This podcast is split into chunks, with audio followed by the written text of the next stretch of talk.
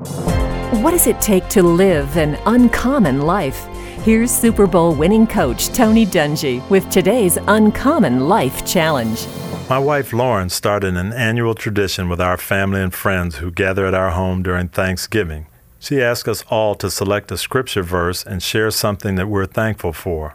My verse was Philippians 1 3. Every time I think of you, I give thanks to my God. Thanksgiving is a time of reflection upon the past and a reminder that God has again been ever so faithful. The simple things of life are brought into clear focus. Giving thanks has a way of blocking out the selfishness and focusing on a spirit of gratitude, love, and joy. Today, why not give thanks to God for all that He's provided? Tony Dungy, author of the One Year Uncommon Life Daily Challenge. Dare to be uncommon and join the conversation on Facebook at facebook.com slash uncommon challenge.